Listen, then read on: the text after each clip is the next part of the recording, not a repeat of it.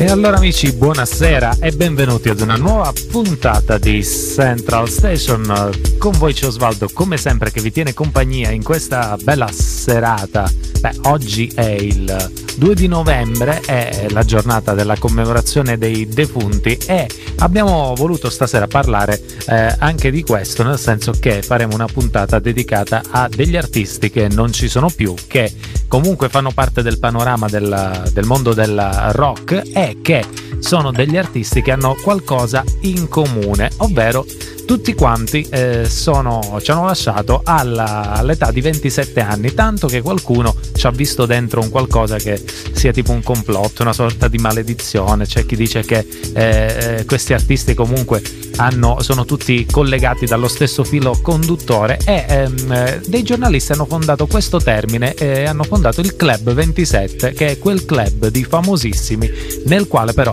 nessun artista vorrebbe mai entrare perché significa che è passato a miglior vita. Esamineremo degli artisti che fanno parte di questo club, ascolteremo i loro brani e ovviamente sentiremo anche un po' i vostri pareri 0984 178 1810 il numero per la nostra linea diretta WhatsApp ovviamente e poi andiamo avanti nel corso della serata. Questa è Central Station e con voi c'è Osvaldo Lanzillotti. Stay happy, stay Charlie.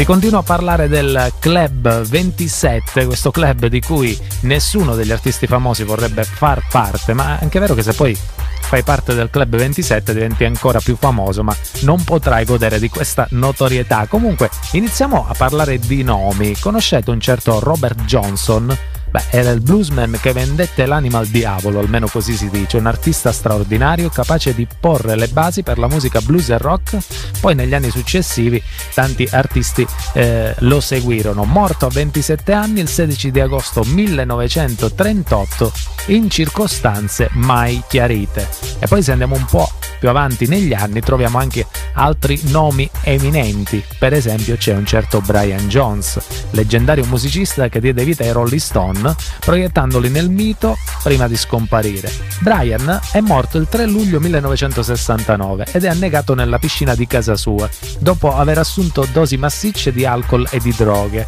Ma su questo decesso è rimasto per anni un alone di mistero, perché pare che Brian, prima di morire, abbia avuto un battibecco, abbia litigato con un artigiano, con un operaio che stava lavorando alla ristrutturazione della sua casa e eh, hanno avuto questa discussione, dopodiché eh, pare abbiano fatto pace e siano andati in piscina per rilassarsi, ma ad un certo punto quando la compagna di Brian ritorna in piscina lo trova sul fondo di questa piscina quasi annegato e trova l'artigiano che se ne stava tranquillamente su una sdraio a fumare una sigaretta senza far nulla per, eh, per cercare di salvargli la vita. Beh, ehm, eh, diciamo che lì le autorità non hanno avuto modo di verificare se ci fossero responsabilità da parte di questa persona che era con Brian Jones, quindi c'è chi dice che eh, sia morto così per l'eccessivo uso di eh, stupefacenti e di alcol e c'è chi invece sostiene che sia stato ucciso proprio dalla persona con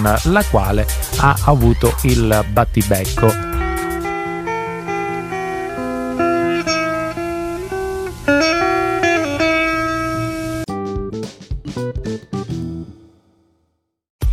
Diciamo che sono belli, sono maledetti e sono molto molto bravi. Sono gli artisti di cui stiamo parlando stasera, di cui possiamo apprezzare la musica. Altri due che fanno parte del club 27 eh, sono un certo Jimi Hendrix, ovvero l'uomo che ha reso la chitarra lo strumento più amato del mondo. Un artista indescrivibile, carismatico, ricco di talento e dotato di un'inventiva fuori dal comune, scomparso a Londra il 18 settembre 1970 soffocato dal suo stesso vomito dovuto a un cocktail di alcol e tranquillanti. Sempre più spesso è evidente come la fine di queste star sia in qualche modo legata ai loro eccessi, al loro modo di vivere frenetico che poi in qualche modo eh, richiede l'utilizzo di sostanze per tenersi su, per aiutarsi, per trovare nuovi stimoli, alcuni usavano queste sostanze stupefacenti anche e soprattutto per trovare l'ispirazione e poi i risultati purtroppo però sono questi. Una certa Janis Joplin anche è stata la prima donna a unirsi a questo club, una voce straordinaria, forse la più bella ed emozionante che abbia mai unito blues, rock e soul. Janis viene trovata morta nella sua stanza d'albergo a Los Angeles il 4 ottobre del 70, proprio pochi giorni dopo Jimmy e tra le altre cose le cronache dell'epoca dicono che i due avessero una relazione. A stroncare la sua giovane vita fu un'overdose di eroina o almeno così ipotizzano eh, le, eh, le autorità che la trovano nella camera del suo albergo incastrata tra il letto ed il comodino con eh, del sangue che le viene fuori sia dalle orecchie che dal naso. Anche una fine indecorosa per lei e per la sua voce magnifica.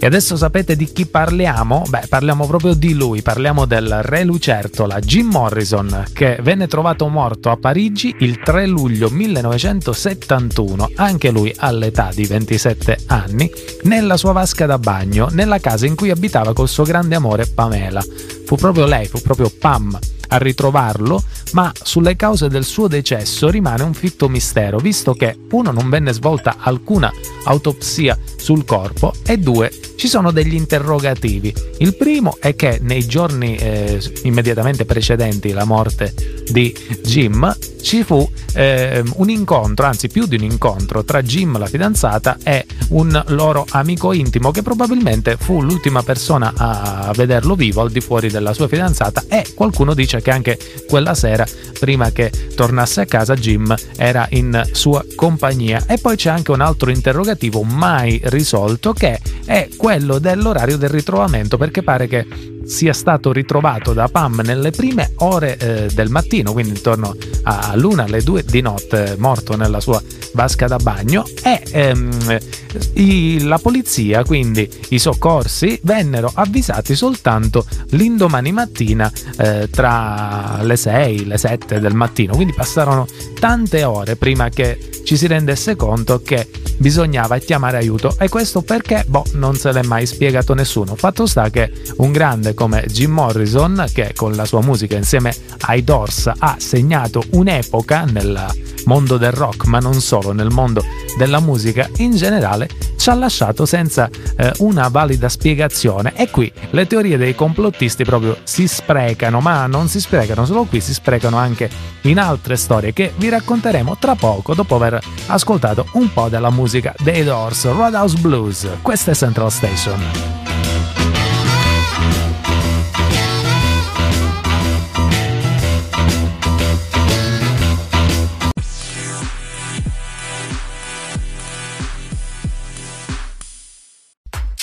All'interno di questo club di famosi e sfortunati ci sono altri due nomi che non possiamo assolutamente evitare di citare. Stiamo parlando di Kurt Cobain ed Amy Winehouse. Il leader dei Nirvana, Kurt Cobain, pose fine alla sua vita il 5 aprile del 1994 con un colpo di fucile alla testa, dopo essersi fatto, indovinate un po', una dose massiccia di eroina. Prima di uccidersi, prima di uccidersi Kurt eh, ha lasciato una lettera lucida e straziante. Il testo però ha destato qualche sospetto perché leggendola sembrava che lui stesse scrivendo un addio, ma non a quella che è la vita vissuta, la vita terrena, ma bensì un addio alla, alle scene, quindi alla, all'arte, al mondo della musica. E quindi questa cosa suscitò uh, molti, molti dubbi sul, sul fatto che volesse togliersi la vita. Infatti, anche il libro che sta leggendo il nostro amico Simone cita qualche episodio del del genere. E poi c'è la divina Amy Winehouse che invece è stata trovata senza vita nel letto di casa sua a Londra il 23 luglio 2011,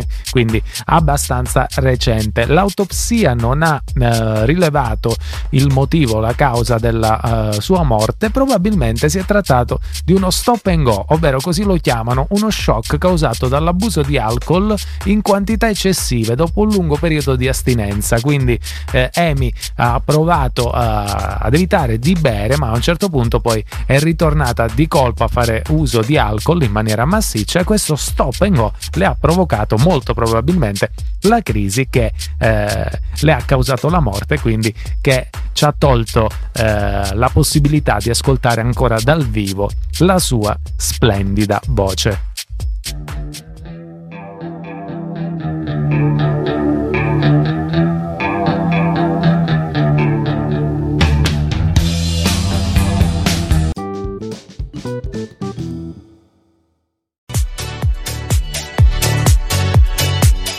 Volge al termine la puntata che ha parlato del Club 27 e abbiamo uh, visto gli artisti eh, che